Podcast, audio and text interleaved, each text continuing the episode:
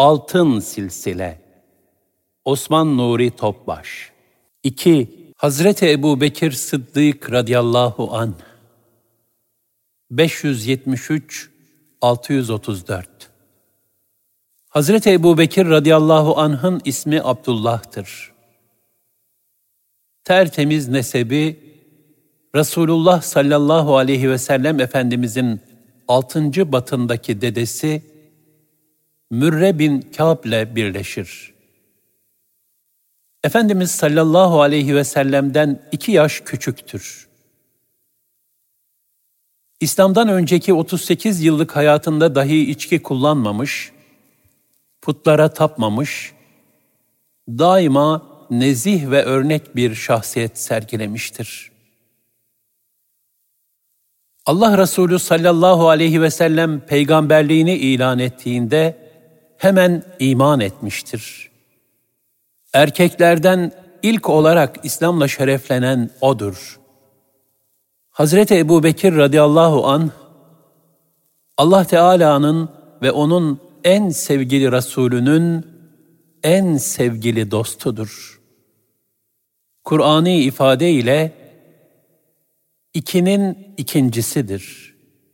Canıyla, malıyla ve ailesiyle Peygamber Efendimiz sallallahu aleyhi ve sellemin etrafında adeta pervane olmuş, ömrünü ve bütün varlığını İslam'ın muhafazası ve neşri için vakfetmiştir. Hazreti Ebu Bekir radıyallahu an dini idrak etme hususunda son derece firasetli, sır ve hikmetlere vukufiyette yüksek anlayış sahibi, nerede ne zaman ve nasıl konuşacağını gayet iyi bilen, yumuşak huylu ve çok cömert bir zat idi. Az konuşur, halifeliği sırasında da kumandan ve valilerine az konuşmalarını tavsiye ederdi. Ayet-i kerimeleri ve Peygamber Efendimiz sallallahu aleyhi ve sellemin sözlerini en iyi o anlardı.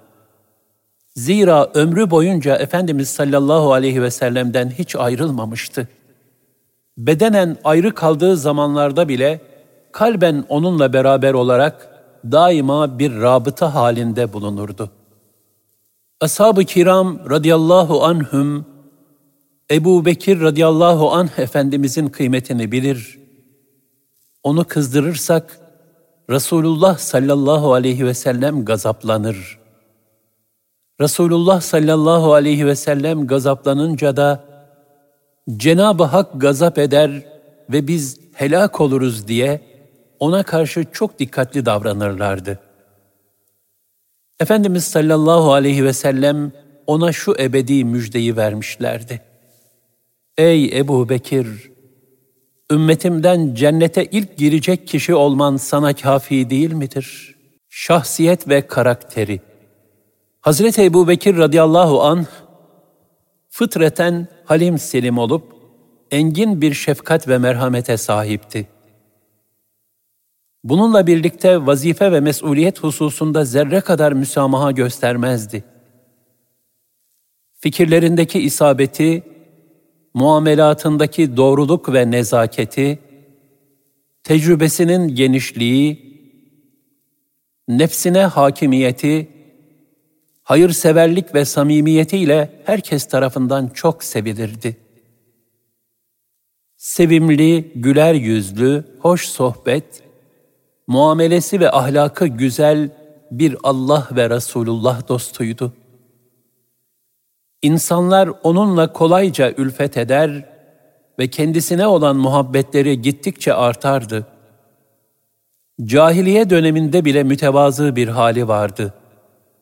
Gayet vakur, cömert ve âli cenap bir şahsiyet ve karaktere sahipti. Hayatında muazzam bir denge vardı.'' her zaman büyük bir tevazu ve mahviyet sergiledi. Fakat asla zillet ve acziyet göstermedi. Daima vakarlı oldu fakat gurur ve kibre kapılmadı. Son derece affedici, müsamahakar, mülayim ve yumuşak huylu yaşadı. Fakat gerektiğinde de sert ve cesur olmasını bildi. her haliyle büyük bir muvazene ve itidal numunesiydi. Sıddık oluşu. Fahri kainat sallallahu aleyhi ve sellem Efendimiz, İsra ve Miraç hadisesini Kureyş müşriklerine haber vereceği zaman, Ey Cebrail, kavmim beni tasdik etmez dedi. Cebrail aleyhisselam, Ebu Bekir seni tasdik eder. O sıddıktır buyurdu. Nitekim müşrikler Miraç hadisesini duyduklarında derhal Hazreti Ebu Bekir'e koştular. Arkadaşın bir gece içinde Mescid-i Aksa'ya gittiğini, oradan da göklere çıkıp sabah olmadan tekrar Mekke'ye geldiğini söylüyor. Bakalım buna ne diyeceksin dediler. Hazreti Ebu Bekir radıyallahu an o ne söylüyorsa doğrudur. Çünkü onun yalan söylemesine imkan ve ihtimal yoktur. Ben onun her getirdiğine peşinen inanırım dedi. Müşrikler tekrar sen onu tasdik ediyor ve bir gecede Beytül Makdis'e gidip geldiğine inanıyor musun dediler. Evet bunda şaşılacak ne var? Vallahi o bana gece veya gündüzün herhangi bir vaktinde kendisine Allah'tan haber geldiğini söylüyor da ben yine onu tereddütsüz tasdik ediyorum dedi. Daha sonra Ebu Bekir radıyallahu an o sırada Kabe'de bulunan Peygamber Efendimizin yanına gitti. Olanları bizzat Efendimiz sallallahu aleyhi ve sellemin mübarek femi saadetlerinden dinledi ve sadakte, doğru söyledin ya Resulallah dedi.'' Allah Resulü sallallahu aleyhi ve sellem de onun bu tasdikinden gayet memnun kalarak cihanı aydınlatan tebessümüyle Hazreti Ebu Bekir'e Ey Ebu Bekir, sen sıddıksın buyurdular. Hazreti Sıddık'ın Miraç hadisesinde sergilediği bu kalbi sarsılmazlık ve tereddütsüz bir şekilde Allah Resulü'nü tasdik edişi, onun kalbinin kazandığı iman kuvvetiyle izah olunabilir. Hazreti Sıddık'ın bu kalbi mukavemetini ifade sadedinde Hazreti Ali radıyallahu anh ona sen şiddetli kasırgaların hareket ettiremediği ve şiddetli sarsıntıların yerinden oynatamadığı ulu bir dağ gibiydin buyurmuştur daima Peygamber Efendimiz sallallahu aleyhi ve sellemle beraber oluşu. Resulullah sallallahu aleyhi ve sellem Efendimiz, Hz. Ebu Bekir radıyallahu anh'ı çok severdi. Her gün mutlaka yanına uğrardı. Ebu Bekir radıyallahu anh de Allah Resulü sallallahu aleyhi ve sellemi görmeden huzur bulamazdı. Peygamber Efendimizin herhangi bir seriye ile gönderdiği veya hac emiri tayin ettiği günler hariç ondan hiç ayrılmadı. Yani ömürleri beraber geçti. Hazreti Ayşe radıyallahu anha şöyle anlatır. Resulullah sallallahu aleyhi ve sellem Ebu Bekir'in evine her gün ya sabah ya da akşam muhakkak uğrardı. Ancak Allah'ın kendisine hicret için izin verdiği gün hiç adeti olmadığı halde tam öğle vaktinde bize geldi. Babam onu görünce Resulullah sallallahu aleyhi ve sellem bu saatte gelmezdi. Mutlaka mühim bir işi olmalı dedi. Allah Resulü sallallahu aleyhi ve sellem içeri girince babam oturduğu yerden kalkıp yerini ona verdi.'' Babamın yanında ben ve kız kardeşim Esma vardı. Resulullah sallallahu aleyhi ve sellem babama, odadakileri dışarı çıkar, mühim bir mesele konuşacağız buyurdular. Babam, ey Allah'ın Resulü, onlar benim kızlarımdır, bir zarar gelir diye endişelenmeyin. Anam babam sana feda olsun. Bu mühim mesele nedir diye sordu.''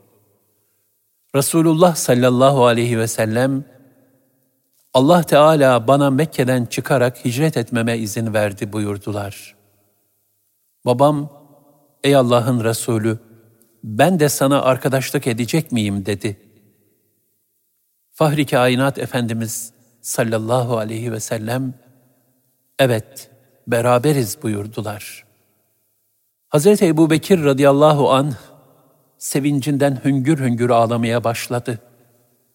Vallahi o güne kadar bir kişinin sevinçten ağlayabileceğini hiç tahmin etmezdim. Hicret esnasında Sevr mağarasına doğru giderken, Hazreti Ebu Bekir radıyallahu an Fahri Kainat Efendimizin kah önünde, kah arkasında yürüyordu. Allah Resulü sallallahu aleyhi ve sellem, ''Ey Ebu Bekir niçin böyle yapıyorsun?'' diye sordular. Hazreti Ebu Bekir radıyallahu an ''Ya Resulallah, müşriklerin arkanızdan yetişebileceğini düşünüyor, arkadan yürüyorum. İleride pusu kurup bekleyebileceklerini düşünüyor, önünüzden yürüyorum.'' dedi. Daha sonra Sevr mağarasına ulaştılar. Ebu Bekir radıyallahu an, Ya Resulallah, ben mağarayı temizleyinceye kadar siz burada bekleyin dedi ve mağaraya girdi. Mağaranın içini temizledi. Eliyle yokluyor, bir delik bulduğunda hemen elbisesinden bir parça kesip orayı kapatıyordu.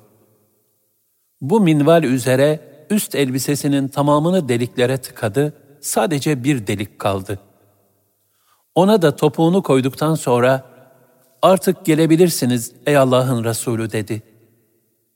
Hazreti Ebu Bekir'in üst kısmında elbise olmadığını fark eden Allah Resulü sallallahu aleyhi ve sellem, elbisen nerede ey Ebu Bekir diye hayretle sordu.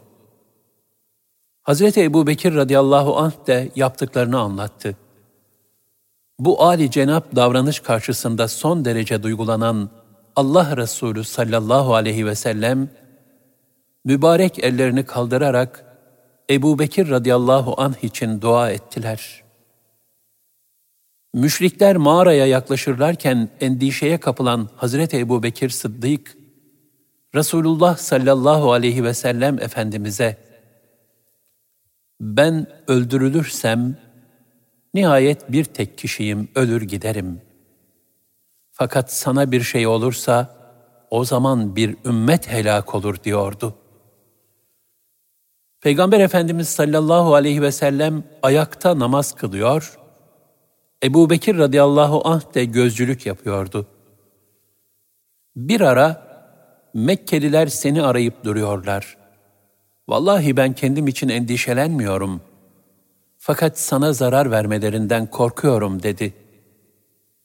Resul-i Ekrem sallallahu aleyhi ve sellem Efendimiz ise, Ey Ebu Bekir, mahzun olma.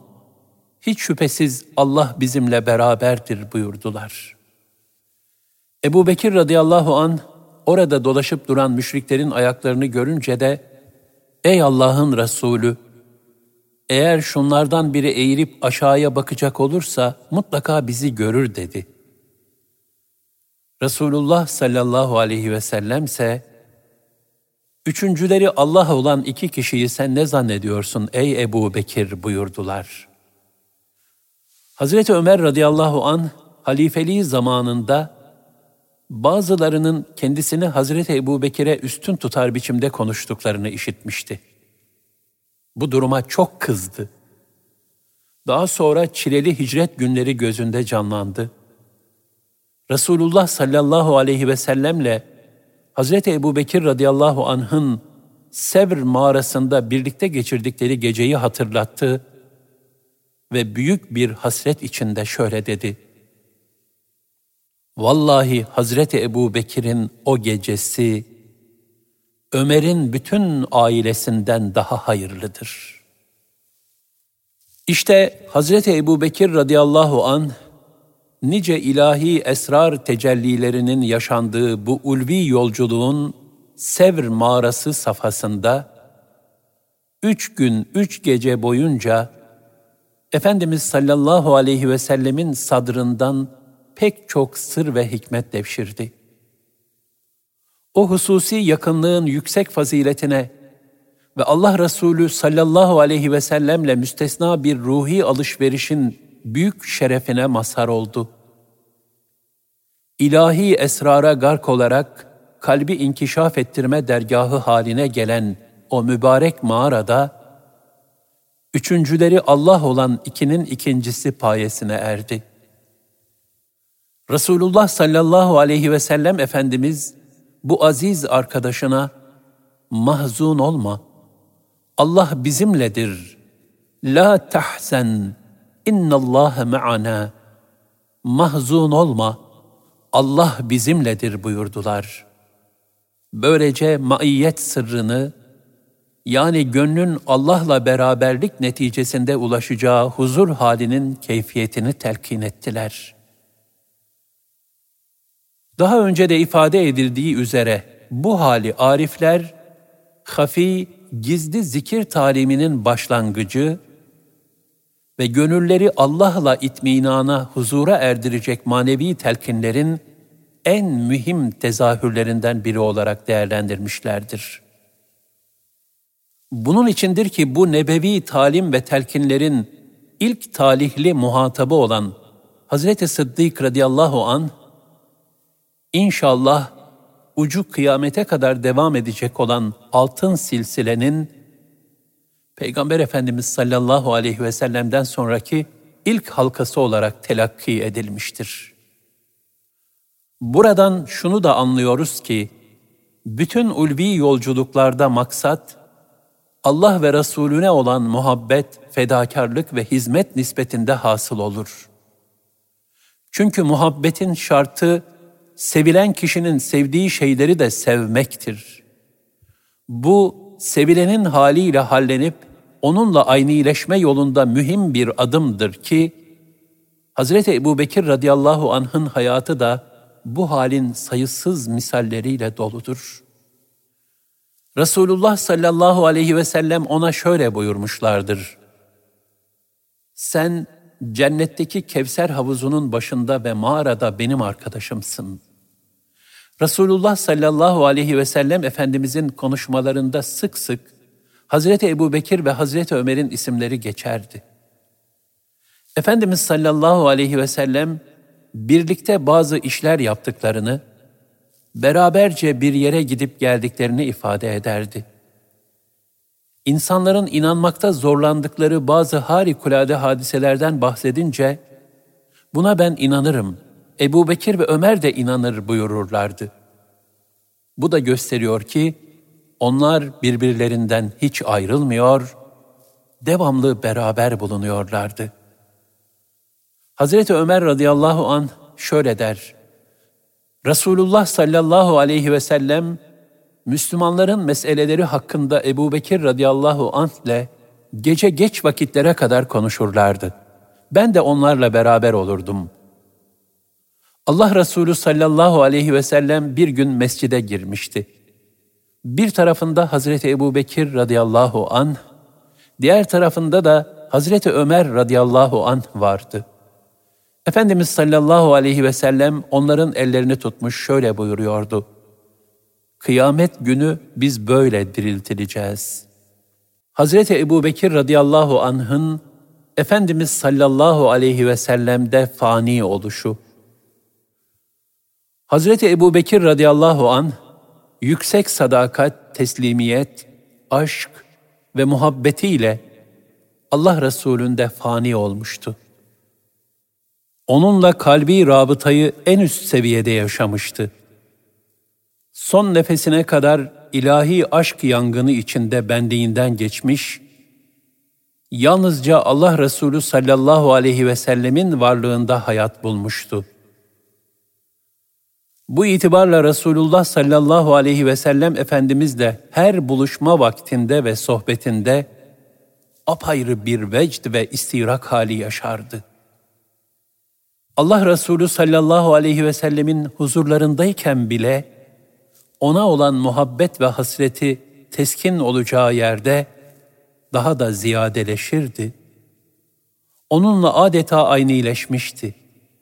Efendimiz sallallahu aleyhi ve sellem de bu aynileşme ve muhabbet sebebiyle Ebu Bekir bendendir, ben de ondanım. Ebu Bekir dünyada ve ahirette kardeşimdir buyurmuşlar Böylece mana alemindeki beraberliklerini ve kalpleri arasındaki müstesna irtibatı ifade etmişlerdir. Fakat bu aynileşme hali nice fedakarlıklar ve büyük bedeller karşılığında gerçekleşmiştir. Zira insan en ağır bedeli muhabbeti uğrunda öder. Bu fani alemde ödenen en ağır bedel ise ilahi muhabbetin bedelidir. Hazreti Ebu Bekir radıyallahu anh de Allah ve Resulü ile dostluğun ulvi lezzetine gark olmak için Allah ve Resulünün muhabbetinin bütün bedellerini hiç tereddüt etmeden ödeyebilmenin gayret ve heyecanı içinde bir hayat yaşamıştır. Nitekim bir gün Ebu Bekir radıyallahu an Kabe'de insanları Allah'a ve Resulüne iman etmeye çağırmıştı. Buna öfkelenen müşrikler, Hazreti Ebu Bekir ile müminlerin üzerine yürüyüp onları şiddetle dövmeye başladılar. Hele fasık utbe, Hazreti Ebu Bekir'in üzerine çıkıp çiğnedi, yüzünü demir tabanlı ayakkabılarıyla tekmeledi. Hazreti Ebu Bekir radıyallahu anh'ın her tarafı kan revan içinde kaldı. Kabilesi Teymoğulları, Hazreti Ebu Bekir radıyallahu anh'ı müşriklerin elinden zorla kurtarıp baygın bir halde evine götürdüler. Öleceğinden korkuyorlardı. Hazreti Ebu Bekir radıyallahu an ancak akşama doğru kendine gelebildi ve ilk olarak binbir zahmetle Resulullah sallallahu aleyhi ve sellem nasıl, iyi mi? diye sordu.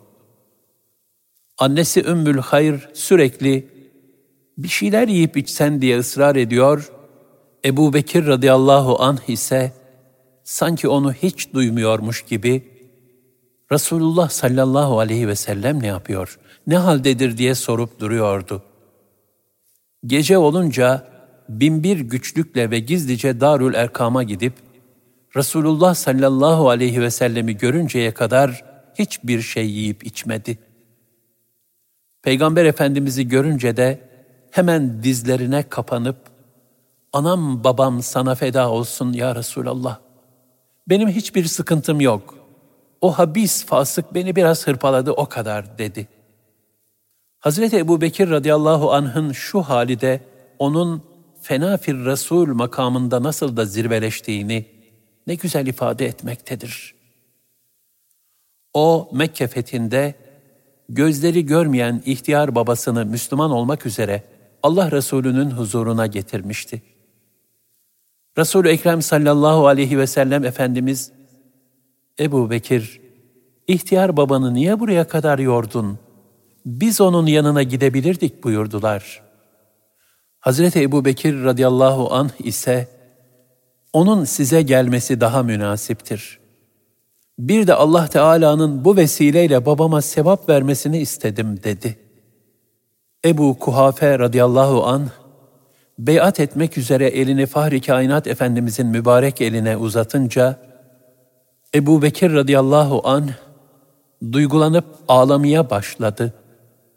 Resulullah sallallahu aleyhi ve sellem hayretle niçin ağladığını sorunca da şu müthiş cevabı verdi. Ya Resulallah, sana beyat etmek üzere uzanan şu el, babamın değil de amcan Ebu Talib'in eli olsaydı da, bu vesileyle Allah Teala benim yerime seni sevindirseydi. Çünkü sen onu çok seviyor ve iman etmesini çok istiyordun. Hz. Ebu Bekir radıyallahu an her zaman Vallahi Resulullah sallallahu aleyhi ve sellem Efendimizin yakınlarını kollayıp gözetmek, benim için kendi yakınlarımı kollamaktan daha sevimlidir derdi.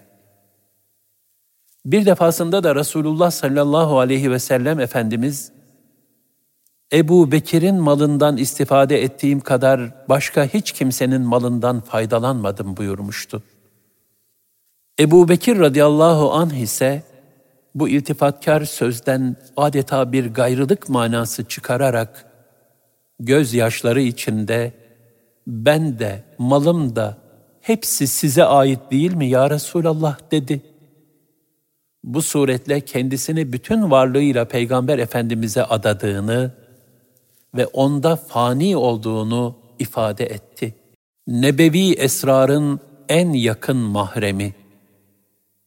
Ebu Bekir radıyallahu an gönlünü Resulullah sallallahu aleyhi ve sellem Efendimizin kalp alemini yansıtan berrak bir ayna haline getirmişti. Bu itibarla o, Peygamber Efendimiz'de fani olmanın en müşahhas numunesi oldu. Bu fani oluş sayesinde de Fahri Kainat Efendimiz sallallahu aleyhi ve selleme ait her şey onun kalbinde çok derin bir mana kazandı. Öyle ki Ebu Bekir radıyallahu an Allah'ın ayetlerini Resulullah sallallahu aleyhi ve sellem Efendimizin sözlerini ve hadiselerin hikmetini idrak etme hususunda ashabın en önde geleni oldu.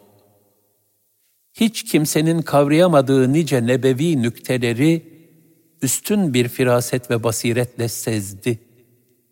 Nitekim veda haccında bugün size dininizi ikmal ettim. Üzerinize olan nimetimi tamamladım ve sizin için din olarak İslam'ı seçtim. El-Maide 3 ayeti nazil olmuştu.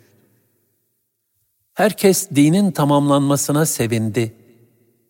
Fakat Hazreti Ebu Bekir radıyallahu an yüksek firasetiyle bundan Allah Teala'nın pek yakında sevgili Resulünü ebediyet alemine davet buyuracağı hakikatini sezdi.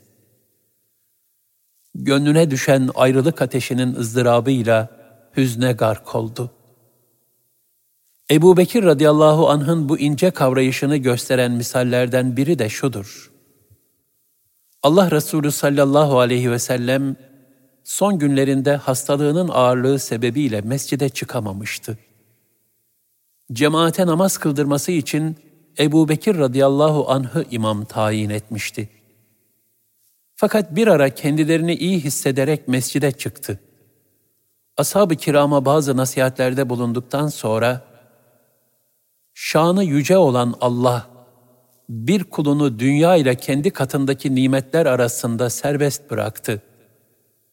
O kul da Allah katındakini tercih etti buyurdu. Bu sözler üzerine Hazreti Ebu Bekir'in hassas ve rakik kalbi mahzunlaştı. Ardından da sıcak gözyaşları dökmeye başladı. Zira Hazreti Peygamber sallallahu aleyhi ve sellemin kendilerine bir nevi veda hitabında bulunduğunu hissetmişti. Çünkü o, nebevi esrarın en yakın mahremiydi. Ayrılıktan inleyen bir ney gibi feryada başladı, hıçkıra hıçkıra, Anam babam sana feda olsun ya Resulallah. Sana babalarımızı, analarımızı, canlarımızı, mallarımızı ve evlatlarımızı feda ederiz dedi. Cemaat içinde ondan başka hiç kimse Hz. Peygamber sallallahu aleyhi ve sellemin derin hissiyatını ve dünyaya veda halinde olduğunu kavrayamamıştı. Hatta ashab Hazreti Ebu Bekir'in ağlamasına bir mana verememiş, büyük bir hayretle birbirlerine, Resulullah sallallahu aleyhi ve sellem Rabbine kavuşmayı tercih eden salih kişiden bahsederken, şu ihtiyarın ağlaması doğrusu şaşılacak şey dediler. Çünkü dünya ve Allah katındakileri tercih hususunda serbest bırakılan salih kulun Hz. Peygamber sallallahu aleyhi ve sellem olduğunu akıllarına bile getirmemişler ve Hz. Ebu Bekir radıyallahu anh'ın sezdiği gerçeği sezememişlerdi. Bu esnada Resulullah sallallahu aleyhi ve sellem hem Hz. Ebu Bekir radıyallahu anh'ın mahzun gönlünü teselli, hem de ashabına onun değerini beyan için sözlerine şöyle devam etti. Bize iyiliği dokunan herkese bunun karşılığını aynıyla veya fazlasıyla ödemişizdir. Ancak Ebu Bekir müstesna. Onun o kadar iyiliği olmuştur ki, karşılığını kıyamet günü Allah Celle Celaluhu verecektir. Sohbetiyle olsun, malıyla olsun, bana en fazla ikramda bulunan Ebu Bekir'dir. Eğer ben Rabbimden başkasını dost edinecek olsaydım, mutlaka Ebu Bekir'i dost, halil edinirdim. Fakat İslam kardeşliği daha üstündür. Burada zikredilen dostluk mefhumu, kulun yalnızca Rabbine hasretmesi gereken kalbi yakınlık ve muhabbet halini ifade etmektedir. Dolayısıyla hadisi şerifte insanlara gösterilecek muhabbeti adeta ilahi muhabbet derecesine vardırmanın yanlışlığı ve bunun yerine İslam kardeşliğinin muhabbet ölçüleri içinde kalmanın lüzumu ifade edilmiş olmaktadır. Resulullah sallallahu aleyhi ve sellem dar Bekaya irtihalinden birkaç gün evvel de mescide açılan bütün hususi kapılar kapansın, sadece Ebu Bekir'in kapısı açık kalsın. Zira ben Ebu Bekir'in kapısının üzerinde nur görüyorum buyurdular. Böylece bütün kapılar kapatıldı, sadece Ebu Bekir radıyallahu anh'ın kapısı açık kaldı.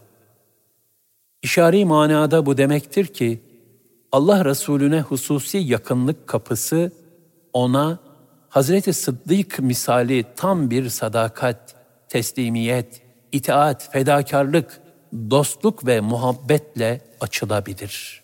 Her şeyini Allah yolunda feda etmesi. Ashabın en zenginlerinden olan Ebu Bekir radıyallahu anh, Allah Resulü sallallahu aleyhi ve sellem'de fani olunca, canını ve malını cömertçe onun yolunda feda etmişti. Fahri kainat sallallahu aleyhi ve sellem Efendimiz'e peygamberlik geldiğinde, Ebu Bekir radıyallahu anh'ın 40 bin dirhemlik bir serveti vardı. Malının büyük bir kısmını İslam uğrunda infak etti. Müslüman olan köleleri azat ediyor, müminlere her türlü desteği sağlıyordu. En son kalan beş bin dirhemi de hicret esnasında yanına alarak yola çıktı ve Medine-i Münevvere'de Allah için infak etmeye devam etti. Babası Ebu Kuhafe bir gün, ''Oğlum, sen hep zayıf ve güçsüz köleleri satın alıp azat ediyorsun. Madem köle azat edeceksin, şöyle güçlü kuvvetli köleler satın al da, tehlike ve kötülüklere karşı önünde durup seni korusunlar demişti. Hazreti Ebu Bekir radıyallahu anh ise, Babacığım, benim böyle davranmakta yegane maksadım, Allah'ın rızasını kazanmaktır. Ben onları azat etmekle ancak Allah katındaki mükafatı istiyorum. Cevabını verdi. Yine Hazreti Ebu Bekir radıyallahu an birçok defa servetinin tamamını Resulullah sallallahu aleyhi ve sellem Efendimiz'e getirip Allah yolunda kabına varılmaz bir infak örneği sergilemişti. Efendimiz sallallahu aleyhi ve sellemin ailene ne bıraktın ey Ebu Bekir sualine de onlara Allah ve Resulünü bıraktım karşılığını verdi. Halbuki Allah Resulü sallallahu aleyhi ve sellem asabından hiçbirinin malını tamamıyla infak etmesine izin vermezdi. Bu hususta yalnızca Hazreti Ebu Bekir'i istisna tutar, bir tek ona müsaade buyururdu.'' Zira bütün malı mülkü infak ettikten sonra yaşanabilecek fakru zaruret içinde nefis ve şeytanın ivasıyla gönüllerde bir pişmanlık peyda olması muhtemeldir. Böyle bir pişmanlıksa yapılan hayır hasenatın faziletini giderip ecrini zayi eder. Fakat Hazreti Sıddık'ın rıza, teslimiyet, ihlas ve takva zirvesindeki gönül alemi Allah ve Resulünün muhabbetiyle perçinlenmiş, asla sarsılmaz bir iman kalesi halindeydi. Bu sebeple Allah ve Resulünün hoşnutluğu ona bütün dünyevi sıkıntıları unutturmuştu. Hatta bu zahmet ve meşakkatler onun gönlünde tarifsiz bir lezzet vesilesi haline gelmişti. Hazreti Ebu Bekir radıyallahu anh'ın ibadet aşkı. Müşrikler Ebu Bekir radıyallahu anh Efendimizin Kabe'de ibadet etmesine müsaade etmedikleri için o da evinin önünde bir namazgah edinmişti. Orada namaz kılıp Kur'an okumaya başladı. Rikkati kalbiye sahibi, yufka yürekli bir zat olduğu için Kur'an-ı Kerim'i okurken hüzünlenir, gözyaşlarına mani olamazdı. O Kur'an-ı Kerim'i böyle derin bir vecd içinde okurken, müşriklerin çocukları ve kadınları etrafında toplanıp hayran hayran dinlemeye başladılar. Bu hal Kureyş müşriklerini korkuttu. Buna mani olmak için uğraştılar. Ebu Bekir radıyallahu anh ise Allah'ın himayesine sığınarak ibadetlerine devam etti. Bütün hak aşıkları gibi Ebu Bekir radıyallahu anh Efendimizin gönlünde de bilhassa seher vakitlerinde yapılan ibadetlerin pek müstesna bir değeri vardı. Şu hadise onun gece ibadetlerine olan düşkünlüğünün ne kadar da bariz bir işaretidir. Bir ara Resulullah sallallahu aleyhi ve sellem sekiz veya dokuz gece yatsı namazını gecenin üçte birine kadar tehir etmişti. Ebu Bekir radıyallahu an, Ya Resulallah, yatsıyı biraz erken kıldırsanız da gece ibadetine daha kolay kalkabilsek dedi. Peygamber Efendimiz sallallahu aleyhi ve sellem bundan sonra yatsıyı erken kıldırdı. Bir gün Resulullah sallallahu aleyhi ve sellem Efendimiz, Allah yolunda çift sadaka veren kimse, cennetin muhtelif kapılarından, ey Allah'ın sevgili kulu, buraya gel, burada hayır ve bereket vardır diye çağrılır. Sürekli namaz kılanlar namaz kapısından, mücahitler cihat kapısından, oruçlular reyyan kapısından, sadaka vermeyi sevenler de sadaka kapısından cennete davet edilirler buyurmuşlardı. Ebu Bekir radıyallahu an, anam babam sana feda olsun ey Allah'ın Resulü. Gerçi bu kapıların birinden çağrılan kimsenin diğer kapılardan çağrılmaya ihtiyacı yoktur. Lakin bu kapıların hepsinden birden çağrılacak kimseler de var mıdır diye sordu. Resulullah sallallahu aleyhi ve sellem evet vardır. Senin de o bahtiyarlardan olacağını ümit ederim buyurdular. Yine bir gün Allah Resulü sallallahu aleyhi ve sellem yanındaki sahabilere, İçinizde bugün kim oruçludur? Bugün kim bir cenaze namazına iştirak etti? Bugün kim bir yoksulu doyurdu? bugün bir hasta ziyaretinde bulunanınız var mı diye sualler sormuştu. Bunların hepsine de Ebu Bekir radıyallahu anh müspet cevap verdi. Bunun üzerine Allah Resulü sallallahu aleyhi ve sellem şöyle buyurdular. Kim bu salih amelleri bir araya getirirse o mutlaka cennete girer. Hazreti Ebu Bekir radıyallahu an bir gün Resulullah sallallahu aleyhi ve sellem Efendimiz'e ya Resulallah, bana bir dua öğretiniz de onu namazımda okuyayım dedi. Allah Resulü sallallahu aleyhi ve sellem de ona şöyle dua et buyurdular. Allahümme inni zalemtu nefsi zulmen kethiran ve la yaghfiru zunube illa ente faghfirli mağfireten min indike verhamni inneke entel gafurur rahim.'' Allah'ım ben kendime çok zulmettim. Günahları bağışlayacaksa yalnız sensin. Öyleyse tükenmez lütfunla beni bağışla, bana merhamet et.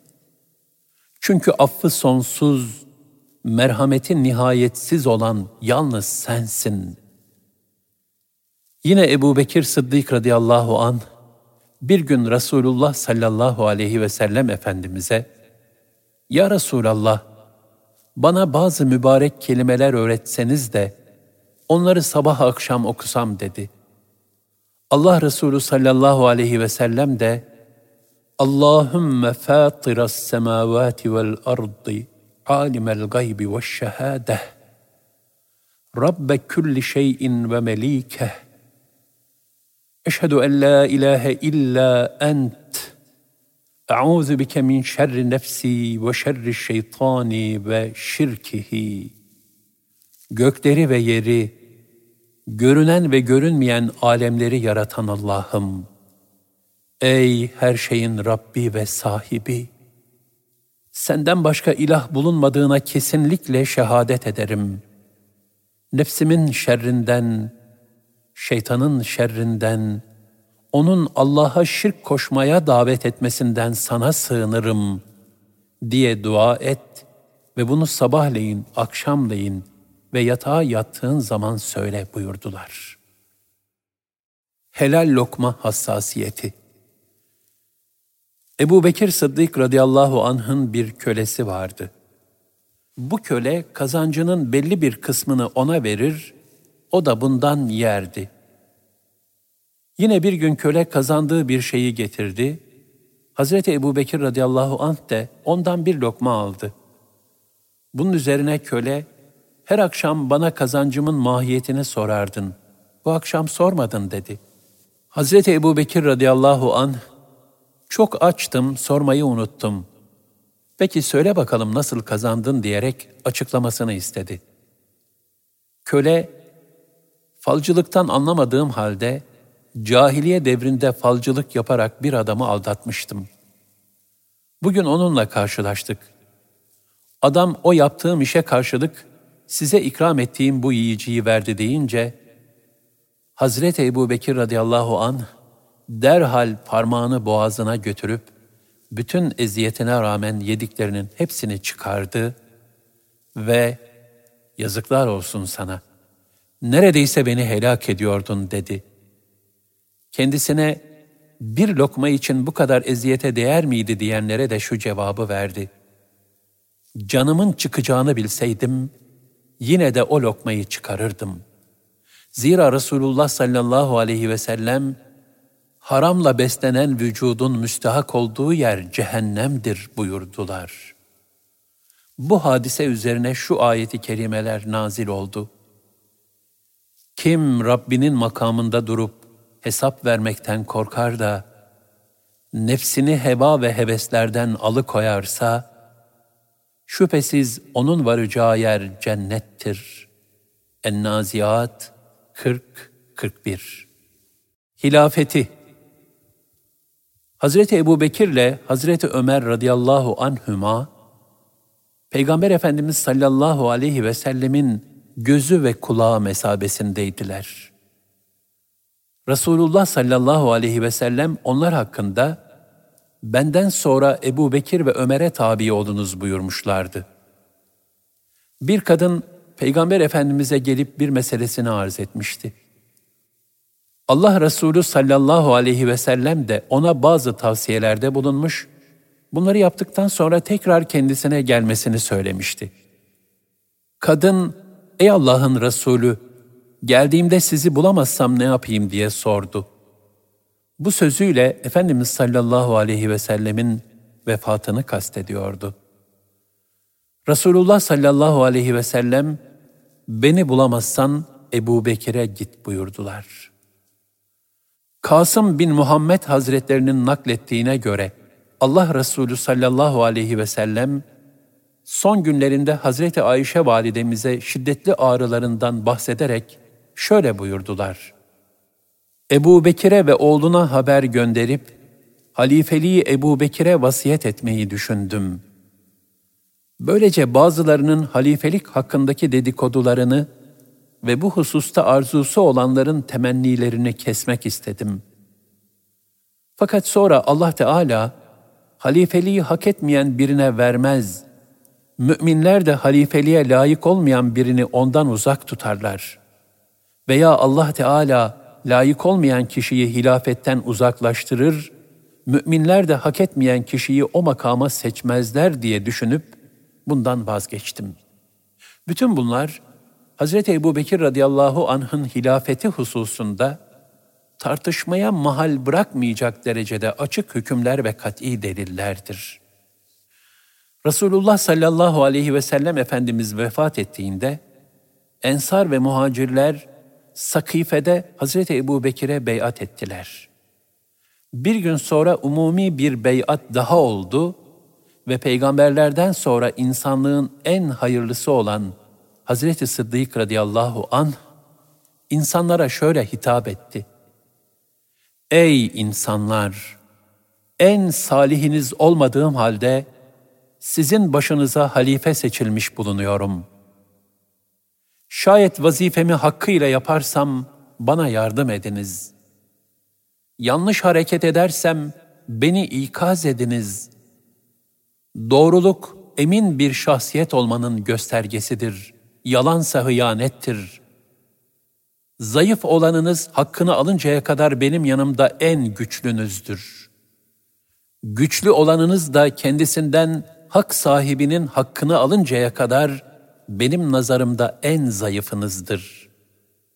Bir millet Allah yolunda cihadı terk ederse zillete düçar olur. İnsanlar arasında kötülük yayılırsa Allah o millete umumi bir bela verir. Allah'a ve Resulüne itaat ettiğim müddetçe bana itaat ediniz. Şayet Allah'a ve Resulünün emirlerine riayette kusur gösterirsem, bana itaat etmeniz söz konusu olamaz. Haydi namazımızı kılalım. Allah'ın rahmeti üzerinize olsun. Hazreti Ebu Bekir radıyallahu an daha sonraki bir hutbesinde de şöyle buyurdu. Vallahi benim hiçbir gün ve gecede kesinlikle idareciliğe arzu ve rağbetim olmadı. Allah Teala'dan ne gizlice ne de açıktan böyle bir şey istemedim. Lakin insanların başıboş kaldığı o ortamda fitne çıkmasından korktum. Mesuliyet endişesiyle vazifeyi kabul ettim. Yoksa idarecilikte benim için rahat yoktur. Boynuma öyle büyük bir iş yüklendi ki, Allah Teala'nın yardımı olmadan onu yapacak ne gücüm var ne de imkanım. Şu anda benim yerimde idarecilik hususunda insanların en kuvvetlisinin bulunmasını ne kadar isterdim. Muacirler Hazreti Ebu Bekir radıyallahu anh'ın bu samimi sözlerini gönülden kabullendiler. Hazreti Ali ile Zübeyir radıyallahu anhüma da yeni halifeyi takdir ederek şöyle buyurdular. Hazreti Ebu Bekir radıyallahu anh, Resulullah sallallahu aleyhi ve sellem Efendimiz'den sonra bu işe insanların en fazla hak sahibi olanıdır. Zira o, Efendimiz sallallahu aleyhi ve sellemin hicret esnasında gizlendiği mağaradaki yegane arkadaşıdır. Cenab-ı Hak Kur'an-ı Kerim'de kendisinden ikinin ikincisi diye bahsetmiştir. Biz onun şerefini, büyüklüğünü biliyoruz. Resulullah sallallahu aleyhi ve sellem hayattayken ona imamlığa geçip insanlara namaz kıldırmasını emretmişti. Resulullah sallallahu aleyhi ve sellem Efendimizin vefatından bir ay sonraki bir hutbesinde ise Ebu Bekir radıyallahu an şöyle buyurdu. Arzu etmediğim halde hilafet vazifesine getirildim. Vallahi benim yerime bir başkasının bu vazifeyi üzerine almasını ne kadar isterdim. Dikkat edin, benden size Resulullah sallallahu aleyhi ve sellem gibi davranmamı beklerseniz, buna gücüm yetmez. Zira o, Cenab-ı Hakk'ın kendisine vahiy ikram ettiği ve yanlışlardan masum kıldığı bir zattı. Bense sizin gibi bir insanım. Herhangi birinizden daha hayırlı da değilim. Beni murakabe kontrol edin. İstikamet üzere olursam bana tabi olun. Ayağım kayarsa beni düzeltin. Bu ifadeler Resulullah sallallahu aleyhi ve sellem Efendimizin güzel ahlakının Hazreti Ebu Bekir radıyallahu anh'teki akisleridir. Onun ne kadar mütevazı ve sünnet-i seniyyeye bağlı bir Allah ve Resulullah dostu olduğunun en bariz göstergesidir. Hazreti Ebu Bekir radıyallahu anh halife olunca, ashab-ı kiramdan kendisine yardımcı olmalarını talep etti. Ebu Ubeyde radıyallahu an Beytül Mal işlerine yardımcı oldu. Hazreti Ömer radıyallahu an kadılık vazifesini üstlendi. Ashab-ı kiram Resulullah sallallahu aleyhi ve sellem Efendimizin terbiyesiyle insanlığın en faziletli toplumu haline gelmişti. Bu sebeple bir sene geçerdi de iki kişi bir dava için mahkemeye gelmezdi. Hazreti Ali radıyallahu anh de Ebu Bekir Efendimiz'e katiplik ve müşavirlik yaptı. Devamlı halifenin meclisinde bulunarak, ümmeti Muhammed'in nizam ve asayişini teminde ona yardımcı ve müsteşar oldu. Peygamber Efendimiz sallallahu aleyhi ve sellemin en samimi dostu, yarı garı, mağara arkadaşı, kayınpederi, veziri, müsteşarı ve ilk halifesi olan Hazreti Sıddık radıyallahu an hilafeti döneminde Allah'ın lütfuyla çok büyük gailelerin üstesinden geldi. Bilhassa Peygamber Efendimizin vefatından sonra baş gösteren ridde, dinden dönme isyanlarını fevkalade bir dirayetle bastırdı. Böylece İslam devletinin dağılmasını engellediği gibi fetihlerin artarak devamını da sağlamış oldu. Hazreti Sıddık dinin hükümlerinden hiçbir şekilde taviz vermedi. İslam'ın sebatkar bir müdafii oldu. Yine Allah Resulü sallallahu aleyhi ve sellemin vefatından sonra ortaya çıkan zekat mükellefiyetini reddetme hareketlerine karşı da büyük bir kararlılıkla mukavemet gösterdi ve şayet zekat mallarından küçücük bir ip parçasını bile benden saklayıp onu vermezlerse onlara savaş açarım dedi. Böylece fitnenin büyümesine mani oldu ve dini tahrife sebep olacak bütün kapıları kapattı. Onun bu kararlı ve cesur tavrına adalet ve celadet abidesi Hazreti Ömer radıyallahu anh bile gıpta etmiş ve hayran kalmıştır. Kur'an-ı Kerim'de Ebu Bekir radıyallahu anh'ın hilafeti döneminde daha önce yazılı olduğu hurma yapraklarından, yassı taşlardan, ince levhalardan ve hafızların ezberlerinden büyük bir titizlikle toplanarak aynen Allah Resulü sallallahu aleyhi ve selleme nazil olduğu şekliyle bir mushaf halinde bir araya getirildi. Böylece dini hususlarda çıkması muhtemel pek çok fitnenin önü alınmış oldu. Velhasıl Ebu Bekir radıyallahu an ümmeti Muhammed'in Kur'an ve sünnet istikametinde ilerlemesi, birlik ve beraberlik içinde yükselmesi için fevkalade gayret göstererek pek mühim hizmetlere imza attı. Onun sadece iki sene üç ay süren hilafeti, bütün bir İslam tarihi için vakti kısa, fakat gölgesi uzun ikindi zamanı gibi feyizli ve bereketli bir dönem oldu. Hazreti Ebu Bekir radıyallahu anh Efendimizin tevazuu, merhameti ve affediciliği. Hazreti Ebu Bekir radıyallahu an halifeliği döneminde de önceki mütevazı ve zahidane hayatına devam etti. Daha evvel çevresindeki yetim kızların koyunlarını sağ verir, ihtiyaçlarını karşılardı. Halife olduktan sonra komşuları artık onun meşgalelerinin artacağını, belki hayat şartlarının değişeceğini, artık bu hizmetleri göremeyeceğini düşünmüşlerdi. Ancak değişen bir şey olmadı. O aynı mütevazı haliyle yetimlerin koyunlarını sağmaya ve ihtiyaçlarını bizzat karşılamaya devam etti. Cenab-ı Hak böylesine güzel bir ahlaka sahip olan kullarını methederek şöyle buyurur. Rahman'ın rahmetinin tecelli ettiği has kulları yeryüzünde tevazu ve vakarla yürürler. El Furkan 63 Resulullah sallallahu aleyhi ve sellem şöyle buyurmuşlardır. Ümmetim içinde ümmetime karşı en merhametli olan kişi Ebu Bekir'dir. Hazreti Sıddık radıyallahu an kalbindeki yumuşaklık, lütuf, şefkat ve merhameti sebebiyle Evvah lakabıyla da anılırdı.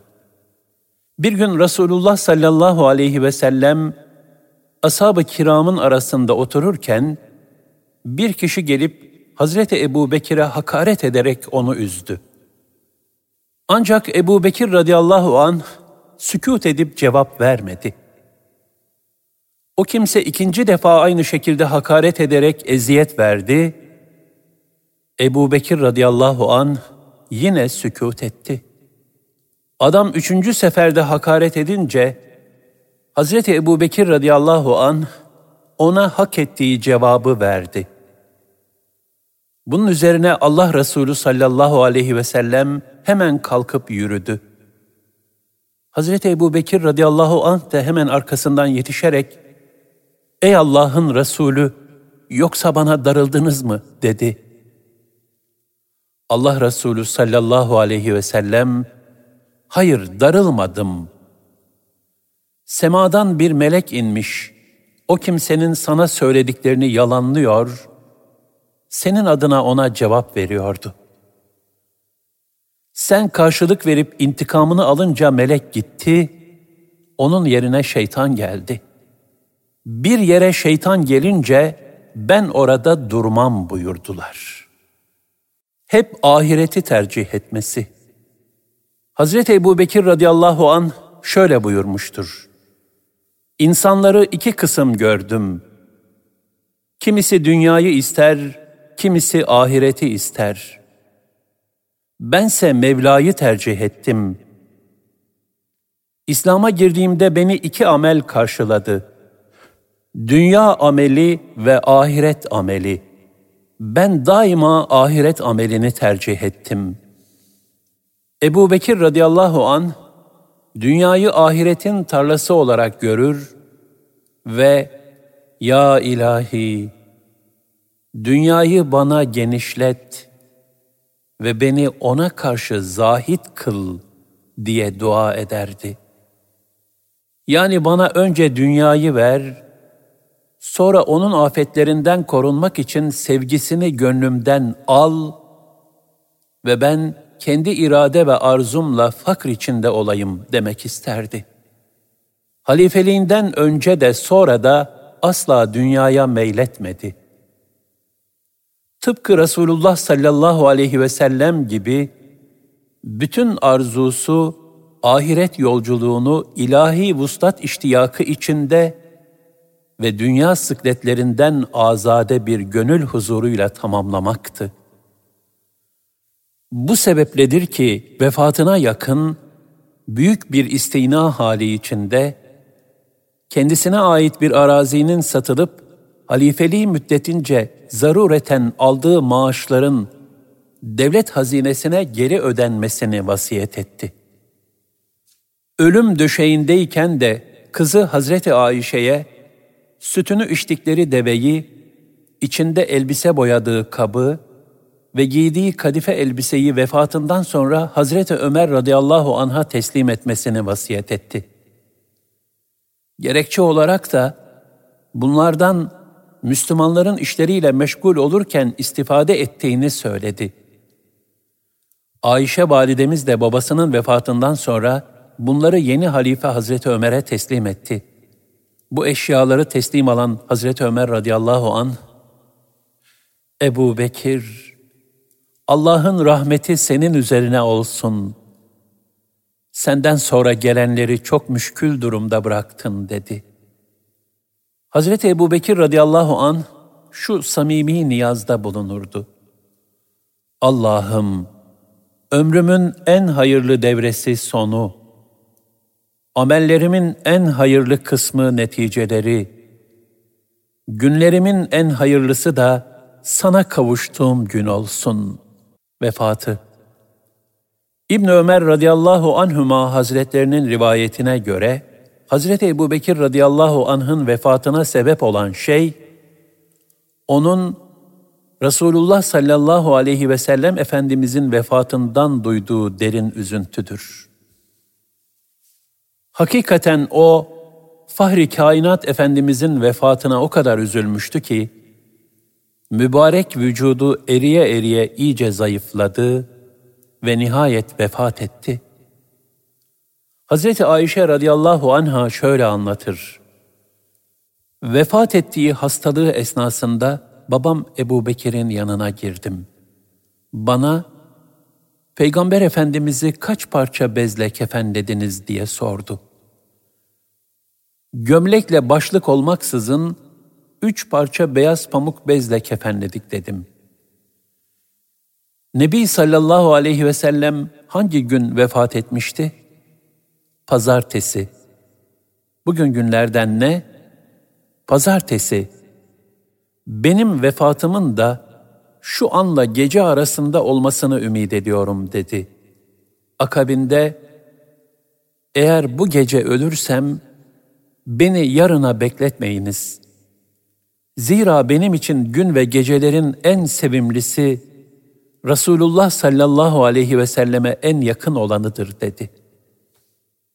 Hazreti Ebu Bekir radıyallahu an hastayken giymiş olduğu üzerindeki elbiseye baktı. Elbisede biraz zaferan lekesi vardı. Bu elbisemi yıkayın, iki elbise daha ilave edin ve beni bunlarla kefenleyin dedi. Ben, babacığım bu elbise eski dedim. Ebu Bekir radıyallahu an diri yeni elbise giymeye ölüden daha layıktır. Ölünün giydiği kefense kan ve irinle kirlenecektir dedi. Hazreti Ebu Bekir radıyallahu an salı akşamı, pazartesiyi salıya bağlayan akşam vefat etti ve sabah olmadan defnedildi. İki sene üç ay on günden beri hasretini çektiği Fahri Kainat Efendimizin vuslatına nail oldu. Allah ondan razı olsun. Resulullah sallallahu aleyhi ve sellem Efendimiz gibi 63 yaşında vefat etmişti.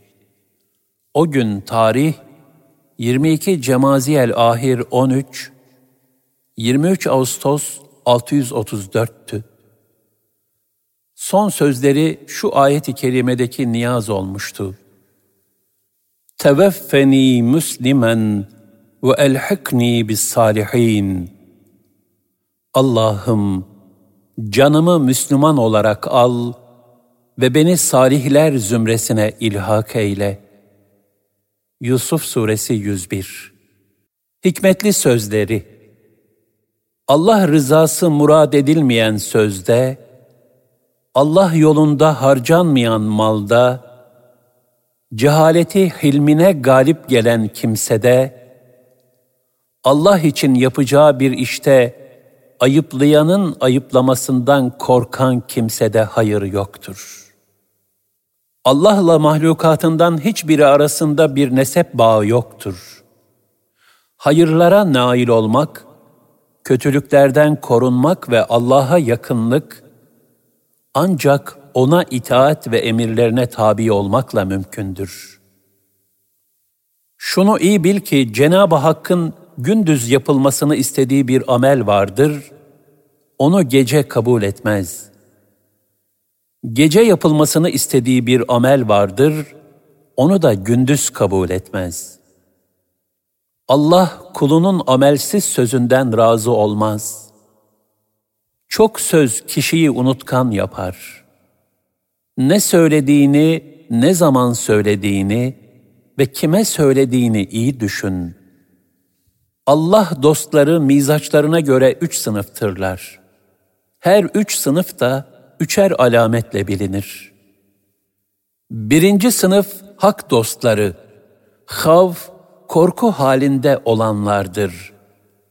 Bunlar bir, daima mütevazıdırlar. İki, hayır hasenatları ne kadar çok olsa da onu az görürler. Üç, en küçük hatalarını bile büyük görürler. İkinci sınıf hak dostları, reca, ümit sahibi kimselerdir. Bunlar da bir, her hal ve hareketlerinde insanlara fazilet ve güzellikler sergileyerek örnek olurlar. İki, mallarını hak yolunda sarf ederek insanların en cömertlerinden olurlar. Üç, Allah'ın kullarına karşı daima hüsnü zan içindedirler. Üçüncü sınıf hak dostları ise aşk ve muhabbet vecdiyle Rabbine ibadet eden ariflerdir. Bunlar da bir, sevdikleri şeyleri Allah için infak ederler. İki, her hal ve hareketlerinde Allah rızasını hedefler, bu yüzden cahillerin kınamalarına aldırmaz, onların kaba davranışlarından rahatsız olmazlar. 3. Nefislerine ağır gelen şeyleri, nefislerinin muhalefetine rağmen ifaya çalışırlar. Bütün hal ve hareketlerinde Allah'ın emir ve nehilerine itaat ederler. Hakkı tanıyan ariflerin kölesi ol. Sana yol göstermek isteyenden halini gizleme.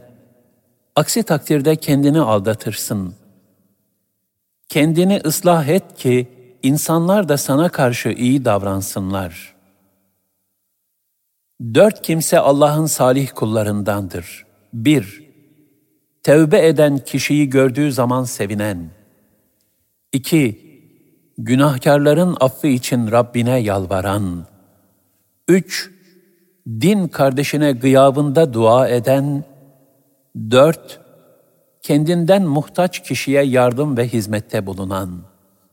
İman sadece camilerde olur da, hayatın bütün safhalarına aksettirilmezse, mal cimrilerde, silah korkaklarda, yetki zayıflarda olursa, işler bozulur. Akıllı kimse takva sahibi olan, akılsız da zalim olandır. Allah Teala Kur'an-ı Kerim'de vereceğini vaat ettiği mükafatı azapla birlikte zikretti ki, bu vesileyle kul ibadete rağbet etsin ve azaptan korksun.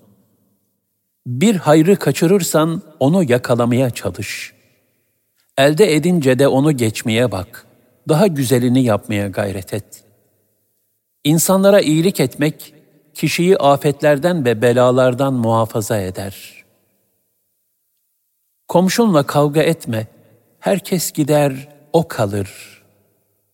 Şöhretten kaç ki şeref seni takip etsin. Ölüme karşı hazırlıklı ol ki sana hayat verilsin. Hiçbir bela yoktur ki ondan daha kötüsü olmasın. Sabırda zarar, hüzün ve telaşta fayda yoktur. Sabır imanın yarısı, yakîn şüpheden uzak, kuvvetli bir itminan hali ise tamamıdır. Allah'tan afiyet isteyiniz. Hiç kimseye yakînden sonra afiyetten daha faziletli bir şey verilmemiştir. Bana göre afiyette olup şükretmek, bir musibetle imtihan edilip sabretmekten daha makbuldür. Dünya müminlerin pazarı. Gece ile gündüz sermayeleri. Güzel ameller ticaret malları. Cennet kazançları, cehennem de zararlarıdır. Hz. Sıddık radıyallahu an bir kimse kendisini met edince şöyle derdi. Allah'ım sen beni benden daha iyi bilirsin. Ben de kendimi onlardan daha iyi bilirim. Allah'ım beni onların zannettiğinden daha hayırlı eyle. Onların bilmediği hatalarımı mağfiret eyle. Söyledikleri sözler sebebiyle de beni hesaba çekme. Kul dünya nimetlerinden bir şey sebebiyle kibirlendiğinde, Allah Teala o nimet kulundan gidinceye kadar ona buz eder. Övünmekten sakının. Topraktan yaratılan yine toprağa dönecek. Ve kurtlar tarafından yenilecek olan insanın övünmek neyine? O bugün canlı, yarın ölüdür. Ebu Bekir radıyallahu an bir hutbesinde şöyle buyurmuştur. Nerede herkesin hayran olduğu güzel yüzlü insanlar, nerede gençliğine mağrur olan yiğitler, Nerede ihtişamlı şehirler kurup etrafını yüksek surlarla çeviren hükümdarlar, nerede harp meydanlarının mağlubiyet tanımayan kahramanları, zaman hepsini çürütüp yerle bir etti. Hepsi kabrin karanlıklarına gömülüp gittiler. Acele edin, acele edin. Vakit geçmeden aklınızı başınıza alın da, ölüm ötesine bir an evvel hazırlanın. Kendinizi kurtarın, kendinizi kurtarın.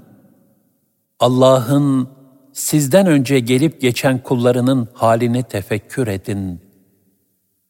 Dün neredeydiler, bugün neredeler?''